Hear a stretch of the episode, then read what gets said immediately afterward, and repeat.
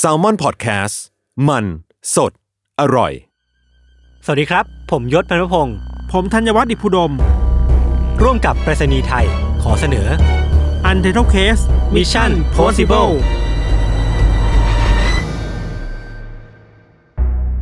สวัสดีครับ ยินดีต้อนรับเข้าสู่รายการ Under the Case Mission Possible เอพิโซดที่ 6 ครับผม ครับ คิดว่าเราคงไม่ต้องอธิบายรายการอะไร ต้อง เะ อ แล้ว ธิบายอย่างน้อยต้องอธิบายนิดนึงว่า อ่า อันเนี้ยมันคือรายการที่เรา Under the Case กับ Salmon เนี่ยไป X กับ Thailand Post หรือว่าไปรษณีย์ไทย ครับผม แต่คอนเซปต์เนี่ยคิดว่าคงไม่ต้องอธิบายเยอะแล้วแหละ อ่า ก็เรื่องเรื่องเกี่ยวกับการส่ง การส่งเรื่องราวระหว่างการส่งของ อ่า อย่างใช่นั้นแล้วกั ใช่ น ใช่ค ครั รับบ ผม วันนี้ก็เป็นคิวของผมผู้เล่นพี่ทัน ครับ เรื่องของเราเนี่ย เราชวนยศคุยอย่างนี้ก่อนว่าสมมติว่า ยศมีเงินประมาณร้อยล้านสิบ อืม ล้าน อืม สมมุตินะสมมุติ อืมอืมผมไม่อยู่นี่ละ แล้วต้องเบิกมันออกมาจากแบงก์ อ่าอ่า แล้วเดินทางพร้อมกระเป๋าเดินทางหนึ่งใบ อ่า พร้อมเงินจำนวนเนี้ย อ่า เพื่อไปต่างประเทศอ่ะ เป็นยศยศจะสบายใจปะ ไม่เลย ไม่มีทาง มันจะเป็นทริปที่แบบ เครียดที่สุด เครียดเนาะ เครียดมากว่าแบบ เราจะโดนขโมยไหม อ่า เราจะสามารถลำเลียงมันไปได้อย่างปลอดภัยหรื จะ อเป มี ล่า ใครแบบมาขโมยมาดักรอเราระหว่างทางหรือเปล่า เออ อะไรอเออย่างงี้ใช่ไหม เออ เรื่องของเราวันนี้เนี่ยก็จะมีประมาณนี้แหละ คือว่า อ่าฮะ เราจะเล่าเกี่ยวกับภารกิจการส่งเงินสด อ่าก กว่า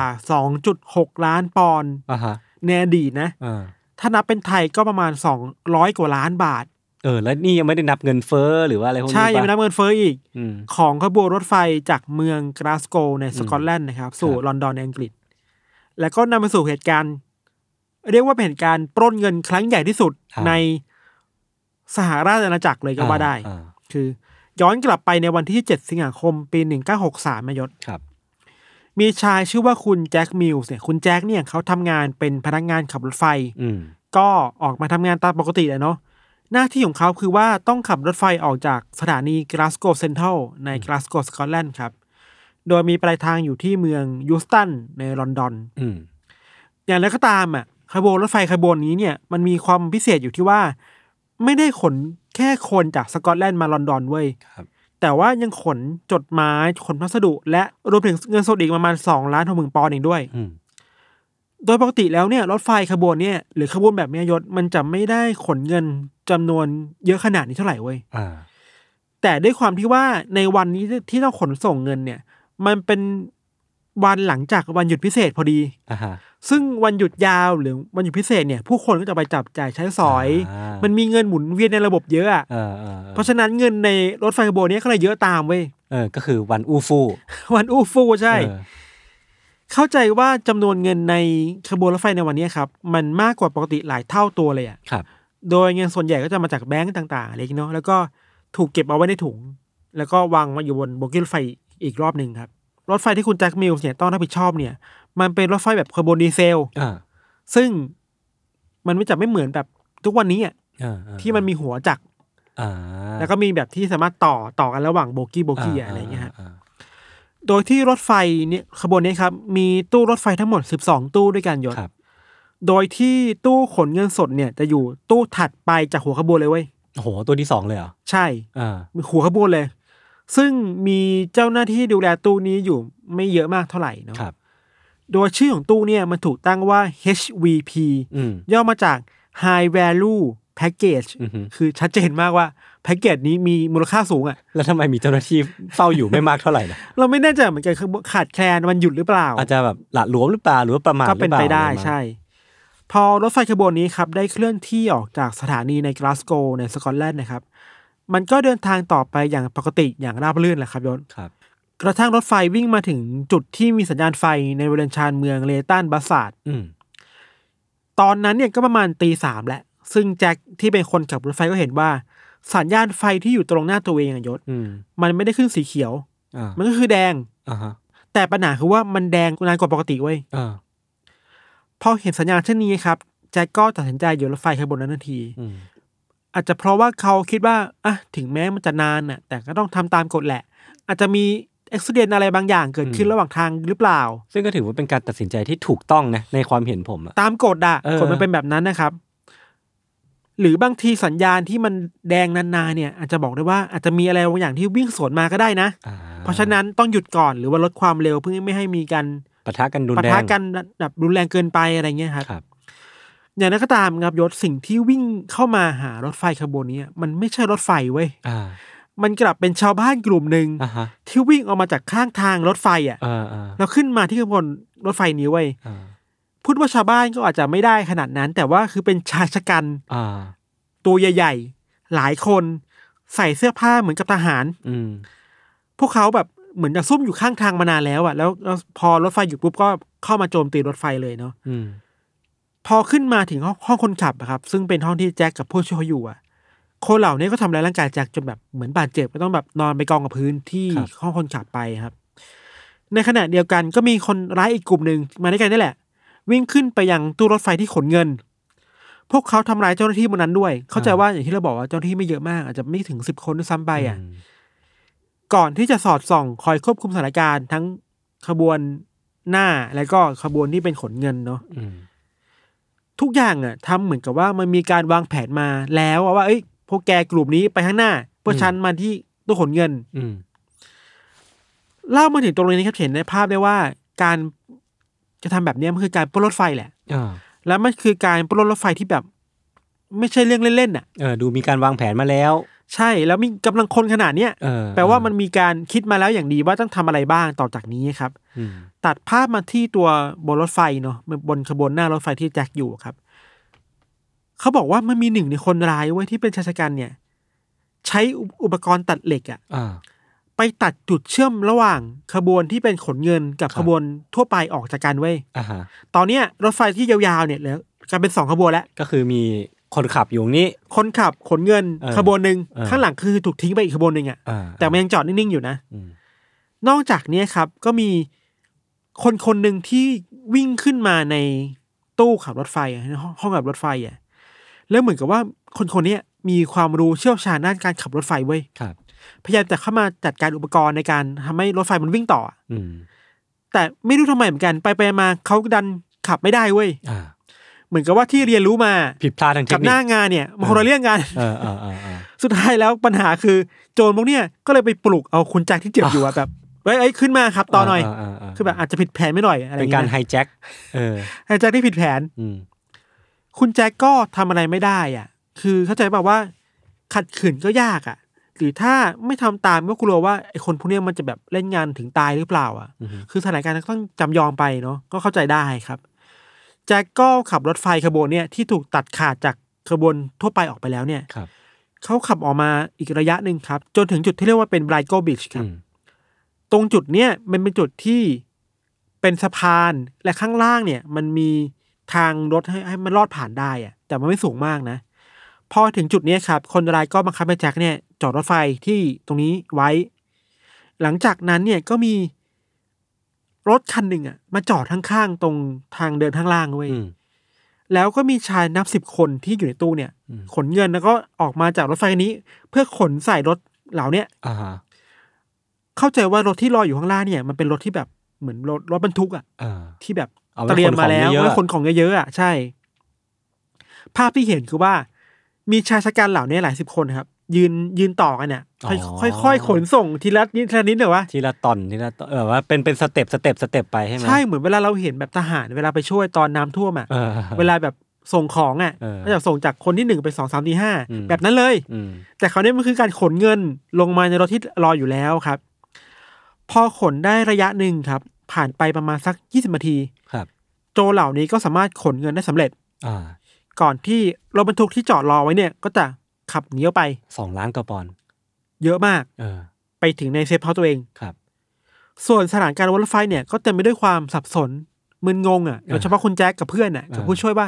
ที่กูเจออะไรอยู่เนี่ย นี่กูอะไรวะเนี่ย ใช่ แต่เขารอดชีวิตใช่ไหม เขารอดเขารอดเขารอด เออ แน่นอนว่าแจ็ครู้อยู่แล้วว่ามันคือการปล้นรถไฟเพื่อเอาเงินจำนวนมากเนี่ยไปใช้ แต่ว่าปัญหาที่ตามมาคือว่า เขาไม่สามารถโทรศัพท์ติดต่อไปหาตำรวจหรือหาสถานีปลายทางได้ครับ เพราะว่าเข้าใจว่ามันมีเสาโทรศัพท์อยู่อะ อืม แต่พอไปใช้แล้วอะมันโดนตัดสายโทรศัพท์ทิ้งไปแล้วเว้ย โอ้โห แปลว่ามันเตรียมการไว้แล้วตั้งแต่แรกว่าจะ เออ ตัดสาย เออ ตรงนี้ทิ้งนะ ครับ อย่างที่เราบอกว่าโจรกลุ่มเนี้ยมันวางแผนไว้ดีอะ อืม รู้ว่าต้องจุดไหนแบบทำอะไรบ้างอะไรเงี้ยนะครับ อืม แต่สุดท้ายแล้วครับ ก็มีเจ้าหน้าที่ที่อยู่ข้างนอก ก็เข้ามารับรู้เรื่องนี้ ก็เวลาผ่านไปมาถึงประมาณเกือบตีสี่ยี่สิบนาทีแล้วอะ่ะ อืม ซึ่งคนร้ายก็หนีไปหมดแล้วแหละ ผ่านไปนานมากแล้วครับ แต่ถึงอย่างนั้นนะครับ พวกโจรก็สามารถเข้าไปถึงในจุดที่เป็นเซฟเฮาส์ตัวเองได้เสร็จมันเป็นบ้านหลังหนึ่งที่อยู่ในละแวกไกลๆคนอะไรอย่างเงี้ยเนาะหลังจากเกิดเหตุคืนนี้ขึ้นมาครับ มันก็เป็นข่าวใหญ่ในอังกฤษในเช้าวันรุ่งขึ้นเลยเว้ย หนังสือพิมพ์ต่างๆ ก็ตีข่าวเรื่องนี้เป็นเป็นหน้าหนึ่งเต็มหมดเลยว่าเนี่ยมันเกิดการปล้นครั้งใหญ่เกิดขึ้นนะจากรถไฟขบวนนี้นะ เออ มีทีวีมาบันทึกภาพต่างๆครับ เราสปอยเพิ่มเติมว่าทางฝั่งคนร้ายเนี่ยนะเขาวางแผนการปล้นรถไฟครั้งเนี้ยมาสักพักใหญ่ๆแล้วเว้ยยศ อ่ะทำไมถึงรู้อ่ะ มันมีหลักฐานเหรอ เดี๋ยวจะเล่าต่อ ไอ้ย คืองานเนี้ยนำโดยหัวหน้าโจรคนหนึ่ง ครับ ซึ่งเป็นมาสเตอร์มายเลยชื่อว่าคุณบูสเลโน อ่าฮะ บูสเลโนเนี่ยเป็นโจรมาก่อน จริง ๆ แค่ชื่อก็ดูร้ายแล้วอ่ะ ชื่อดู ทำไม แบบ อ่ะ ชื่อ ทำไม เป็นโจรปะ ชื่อก็ดูแบบแบดแอสอ่ะ บรูซเลโนเนี่ยเป็นโจรที่ถนัดด้านการโจรกรรม ทั้งงานเล็กงานน้อยมีรับจ้างเป็นโจรด้วยนะ อืม คือถ้ามีคนสั่งมาว่าอยากไปปล้นอะไรมาบอกเขาเดี๋ยวเขาหาคนไปให้ อืม พอมาคราวเนี้ยครับบรูซเลโนก็ได้บังเอิญได้รับข้อมูลมาจากเหมือนแบบเพื่อนๆมิตรสหายในวงการโจรนี่แหละว่าเฮ้ยมันมีขบวนรถไฟขบวนหนึ่งนะที่ขนเงินอยู่ ครับ แล้วความพิเศษคือว่า ในวันนี้เวลานี้เนี่ย มันจะมีการขนเงินรถใหญ่อยู่ อ่า คือรถจากฮอลิเดย์อ่ะ มีการคาดเดาได้ว่า ใช่ ไอ้ล็อตเนี้ยแม่งจะต้องแบบเป็นรีวอร์ดที่น่าสนใจ ใช่ใช่รูสก็เลยไปรวบรวมเพื่อนมาได้ทั้งหมด 17 คนครับย โอ้ ศ โห เพื่อนเยอะเหมือนกันนะ 17 คนคือแก๊งเขาเนี่ย เออ มีทั้งเป็นนักเลง เออ มีทั้งเป็นโจรที่มีหมายจับบ้าง ไม่มีหมายจับบ้าง อยู่ในอังกฤษอยู่เนี่ย ก็ไปรวบรวมมาเป็น ครับ ทีมตัวเอง ส่วนเรื่องสัญญาณรถไฟเนี่ย ก็เป็นสิ่งที่ทีมของบรูซเรโนเนี่ย วางแผนไว้อยู่แล้ว อืม เขาวางแผนไว้อย่างนี้ว่า จะหาคนร้ายคนหนึ่งเพื่อนตัวเองนี่แหละ อืม คนหนึ่งที่มีความเชี่ยวชาญด้านสัญญาณรถไฟเว้ย อ่า รีบมาดัดแปลงสัญญาณรถไฟในจุดเนี้ย อ่า ให้มันเป็นไฟแดง เออ เนื่องว่าคือเตรียมมาแล้วมีเทคนิคเชียนแล้วอ่ะ อ่า นอกจากนั้นนะครับ พอ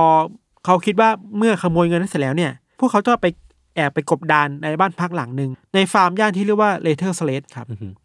ซึ่งห่างออกจากรถไฟไปประมาณ 45นาที โอ้ก็ไกลเหมือนกัน ไกลเหมือนกันในเวลานั้นด้วยนะ ครับ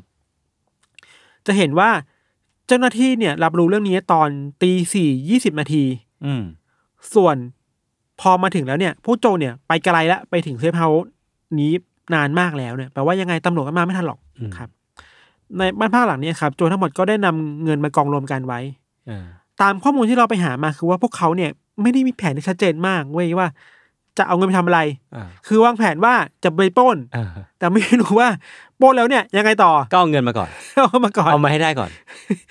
รวมถึงรูสเรโนเนี่ย ก็บอกด้วยซ้ำไปนะว่าให้อิสละเลยว่าเอ้ยแกพวกเพื่อนๆจะเอาไปทำอะไรก็เอาไปเถอะ อืมแล้วแบ่งกันไงแฟร์ แล้วแต่เลย ๆเอาเหรอใครหยิบไปเท่าไหร่ก็ได้เงี้ยเหรอ แล้วแต่ความสะดวก เออบ รรดากลุ่มโจรนะครับก็ใช้ชีวิตในบ้านหลังนี้อยู่หลายวันยศ ครับ พวกเขาก็ขับรถออกเข้าออกจากบ้าน อยู่เรื่อยๆ จนมันเป็นที่ผิดสังเกตของคนในย่านนั้นน่ะ อ่า ก็เลยมีการแจ้งตำรวจไปว่าเอ้ยเห็นอะไรแปลกๆอยู่แถวๆนี้นะครับ อืม สุดท้ายแล้วครับก็มีตำรวจมาตรวจสอบบ้านหลังนี้จริง อืม ๆ แต่เข้าใจว่าพวกโจรเนี่ยรู้ทัน อืม ก็เลยหนีออกไปหมดแล้ว อ่า แต่ก็หนีไปด้วยการทิ้งอะไรบางอย่างไว้บ้าง อ่า เช่น มันมีการเอาหนังสือพิมพ์เนี่ยมาปิดที่หน้าต่างบ้านทุกบ้านเลยเว้ย ไม่รู้ทำไมเหมือนกัน อืม นอกจากนี้เนี่ยจะมีหลักฐานเช่น อันนี้คือแปลกมากคือลายนิ้วมือ อ่า ไม่ล้างบ้านไม่ทำอะไรไม่ทำอะไรทิ้งเลยนะ ถ้าตำรวจตำรวจมาตรวจสอบเนี่ย คือลายนิ้วมือเต็มไปหมดเลยเว้ย เรียกได้ว่าชัดอะเหลือแค่ไปตามจับอะ ใช่ เออ ตำรวจก็เลยใช้ลายนิ้วมือนี่แหละครับเป็นจุดเริ่มต้นในการสืบสวนต่าง ครับ ๆ ก่อนที่จะค่อยๆ จับได้ทีละคนสองคน สุดท้ายก็สามารถจับได้เกือบครบทีมเลยครับ ครับ มีเรื่องเล่าว่าโจรบางคนเนี่ยถึงขั้นยอมเข้ามอบตัวเองด้วยซ้ำไปนะ อืม หนึ่งในเหตุผลก็คือว่า พวกเขาไม่รู้ว่าจะรับมือกับเงินนี้ยังไงอะ อ่า อ อ่า ย่างที่เราบอกไปว่า รู้ว่าจะปล้น แต่ไม่รู้ว่าแล้วเงินที่ได้มาเนี่ย จะใช้ยังไงต่ออ อืม จะซ่อนที่ไหน จะใช้แล้วจะโดนตามจับได้ไหม อือหือ กลัวไปหมดเลยสุดท้ายโอเค มอบตัวแล้วกัน หนีไม่ไหวแล้ว คือไม่ใช่นิสัยโจรนะ เป็นโจรขี้เกียจอะ เออ เป็นแบบคนที่เป็นโจรก็ไม่ค่อยมั่นใจในตัวเองเท่าไหร่อะไรเงี้ย หลังจากนั้นนะครับตำรวจก็สามารถทยอยจับคนร้ายได้เพิ่มขึ้นเรื่อยๆ ครับยศ ครับ เมื่อจับได้คนหนึ่งเนี่ยก็ถามหาคนอื่นต่อไปเรื่อย อืม ๆ ส่วนใหญ่เนี่ย มีคนวิเคราะห์ว่าส่วนใหญ่แล้วอ่ะโจรเนี่ยเป็นคนที่มาจากแก๊งเดียวกัน อืม รวมกันไม่เกินสามแก๊ง เพราะฉะนั้นน่ะ มันตามจับไม่ยาก อ่ามันสาวต่อไป มันสาวต่อไปได้ เรื่ย เรื่อยๆ สุดท้ายก็ตามจับมาได้เกือบครบทั้งหมดเนาะ รวมถึงคนที่เป็นผู้นำอย่างบูสเลโนเนี่ย ๆเออ ถึงแม้ว่าเขาจะหนีไปได้อยู่หลายปีเนาะ แต่เขาก็ถูกตำรวจจับได้ที่บ้านพักในปี 1968 หรือราวๆห้าปีหลังจากเกิดเหตุ อืม อย่างไรก็ตามครับมันก็มีเรื่องที่น่าเศร้าว่าตำรวจไม่สามารถทวงเงินคืนจากกลุ่มนี้ได้เต็มเม็ดเต็มหน่วยอะ่ะ อ่า มันก็ยังมีเงินที่ยังตามหาไม่เจออยู่เหมือนกันว่าหายไปไหนอไอย่ง เพ งี้ย ราะว่าช่วงก่อนที่แบบจะจับได้ เขาก็อาจจะเอาเงินที่ได้ไปใช้ ใช่ นั่นนี่ บางคนแล้ก็ว สารภาพไม่ครบ บางคนก็ยังตามจับไม่ได้ก็มีครับ ครับ ว่ากันว่าโจรกลุ่มเนี้ยครับ ก็เอาเงินไปทิ้งไว้ในที่ลับต่างๆ มากมาย อืม วิธีการหลักๆคือว่าสำหรับตำรวจนะในการไปหาเงินมาคืน คือว่าประกาศไปเลยว่า เฮ้ยถ้าคุณอยากคืนเงินเนี่ยมาบอกเราบอกแค่โลเคชั่นพอ อืม เดี๋ยวเราไปเอาคืนเอง อ่าอ่าอ่า นายไม่ต้องมาก็ได้ หรือว่า อ่าน นายหลบเราก็ได้จะได้รอดตัวไปแบบปณีประนอมแบบเนี้ยอย่างนั้น ก็คือ ขอเงินคืนอ่ะ แสดงว่ามีทั้งคดีที่แบบต้องเอาเงินคืนให้กับลูก แบงค์ด้วย เออ แล้วก็มีทั้งคดีการลักขโมยด้วย ใช่ครับ จนถึงวันเนี้ยก็ยังหาเงินได้ไม่ครบนะ อืมอืมอืม แต่ก็มีคนที่ตั้งสังเกตว่า เฮ้ยที่ตำรวจบอกว่า สามารถนำเงินมาคืนได้ที่ตู้โทรศัพท์ตู้เนี่ย อืม มันเตรียมกันหรือเปล่า อืม ตำรวจแค่อยากสร้างความน่าเชื่อถือว่านี่ไงหาได้แล้วนะครับ จริงๆมันคือการตบตาหรือเปล่าอะไรก็มีคน อืม ตั้งคำถามเหมือนกันเนาะ อืม ขณะที่ตัวบลูสเองครับอย่างที่หลังจากที่โดนจับไป เขาก็ถูกนำตัวขึ้นศาลครับแล้วก็ถูกตัดสินให้มีโทษจำคุกเป็นเวลา 25 ปี อ่า แต่จริง ๆ แล้วเนี่ยติดไปได้แค่ 10 ปีเท่านั้นเอง อืม เหมือนโดนอภัยโทษออกมา เออแล้วก็ปล่อยตัว แล้ว มา ปล่อยตัวมาสิบปีก็ออกจากเรือนจำได้แล้วครับ ครับ หลังจากเกิดเหตุนี้เนี่ย ทางอังกฤษก็ได้ระงับการขนส่งเงินผ่านรถไฟขบวนเนี่ย อืม ไปพักใหญ่เลย อืมสมควรแหละ เพื่อมาทบทวนกันใหม่ว่า อ่ะต้องปรับปรุงอะไรบ้าง มาจับเขาคุยกันก่อนอ้ ว่าเฮ้ย มึง คนน้อยไปไหม งงนะเออ ขณะเดียวกันน่ะ มีการตรวจตราตรวจสอบผู้โดยสารมากขึ้น ครับ ว่าเฮ้ยคนที่เข้ามาในรถไฟเนี่ย มีประวัติที่ดีไหม่ดีมีการกระจายกำลังตำรวจประจำสถานรถไฟให้มากขึ้น อืม ดูว่าคนนี้ดูแบบมีพิรุธหรือเปล่า แสดงว่ามันก็มีโอกาสที่ไอการปล้นสะดมครั้งเนี้ย มันมีหนึ่งในโจรแฝงตัวมากับผู้โดยสารด้วยหรือ ใช่ เปล่า ใช่ เออ แล้วส่วนใหญ่โดวยซ้ำไปก็ เออ แฝงตัวมาเป็นคนธรรมดาก็มีด้วย ครั นะ บ อะไรเงี้ยฮะอีกหนึ่งอย่างที่นำมาใช้คือว่า มีการกลับมาใส่ใจในการขนส่งมากขึ้น ครับ อย่างที่เราบอกมีการเพิ่มกำลังเจ้าหน้าที่ควบคุมความปลอดภัยอ่ะ อืม ทั้งบนสถานรถไฟเองรวมถึงตัวบนรถไฟเองก็ตามอ่ะ อืม ให้มากขึ้นกว่าเดิมอีก ครับ นอกจากนี้ครับ ในเชิงระบบการเงินแล้วเนี่ย มันมีการเปลี่ยนระบบการเงินแบบใหม่เว้ย อืม ไม่เข้าใจว่าทำไมเหมือนกัน แต่ว่าเปลี่ยนระบบการเงินเพื่อไม่ให้เงินที่อยู่ถูกขโมยไปใช้งานได้ อ่าฮะ โค้ดนี้อ่ะตัวเลขประจำธนบัตรอะ อ๋อ ใช้ไม่ได้ต่อไปแล้ว อ่า แบบเดิมอ่ะต้องคใช้รับ แบบใหม่ เพราะฉะนั้นเงินที่หายไปก็ไม่มีมูลค่าอีกต่อไปแล้ว อ่า อะไรอย่างนั้นเนาะอย่างที่เราบอกไปครับว่าไอ้ระบบการเงินที่มันเปลี่ยนไปอ่ะมัน อืม ถูกเปลี่ยนไปในปี 1971 ครับ คือมีการเปลี่ยนแปลงระบบการเงินใหม่ มาเป็นระบบใหม่ทำให้ธนบัตรที่เคยถูกขโมยไปอ่ะใช้ไม่ได้ต่อไปแล้ว อืม ไม่สามารถเอาไปซื้อขายแลกเปลี่ยนได้อีกครับ ถึงแม้ว่ามันจะใช้ไม่ได้อะ อ่า แต่ก็ยังมีคนยังทวงหาอยู่นะว่า อย่างน้อยอะก็ตามกลับมาให้หน่อยสิ เออเออเออเออคือตอนนี้เหมือนเหมือนค่ามันกลายเป็นศูนย์ไปเลย แล้ว ใช่ คนที่เสียประโยชน์อ่ะจะทำยังไงให้มันได้กลับมา ใช่ใช่ก็ต้องแบบคิดอย่างนั้นด้วยนะครั เอบ อ ส่วนตัวรถไฟเองครับ อ่า แล้วเขาจะว่าก่อนหน้านี้เนี่ยก็มีการติดตั้งสัญญาณเตือนภัยบนตู้ขนเงินบ้าง ครับ แต่มันจะมีความผิดพลาดไปบ้างทำให้สัญญาณเตือนมันไม่ได้ดีพออ ม หรือทำงานได้ไม่ดีเท่าไหร่สุดท้ายแล้ว อาจจะเป็นเรื่องเทคโนโลยีด้วยมั้ง ใช่ นสมัยนั้น ใช่ แต่หลังจากเกิดเหตุการณ์เนี่ยไอ้ระบบรักษาความปลอดภัยบนตู้ขนเงินเนี่ย อืม เช่นสัญญาณเตือนภัยสัญญาณเรียกตำรวจต่างๆ มัคนก็ รับ ถูกยกระดับขึ้นอย่างรวดเร็ว ครับ เพื่อไม่ให้มันเกิดเหตุซ้ำรอยแบบนี้เกิดขึ้นอีกครับ ครับผม ประมาณนี้ยศ เออ มันก็เป็นเรื่องที่ทำให้เห็นถึงความสำคัญของการขนส่ง ใช่ มากๆเนาะ ใช่ คือไม่ใช่ว่าเราเล่าเรื่องการขนส่งโดยที่มีสปอนเซอร์เป็นไปรษณีย์ไทย อืม แล้วเราจะเล่าแต่เรื่องดี ใช่ แต่ว่าเรื่องนี้มันก็พูดถึงปัญหาการขนส่งที่เกิดขึ้นแหละ ๆ เออใช่ มันคือการเล่าเรื่องที่อาจจะเป็นแบบแง่ลบของการขโมย ใช่ แต่จริงๆมันทำให้เราเห็นถึงความสำคัญของการใส่ใจในการขนส่งมาก ใช่ แบบมาก ๆเลยว่า ถ้าเราไม่ได้ใส่ใจหรือว่าแบบ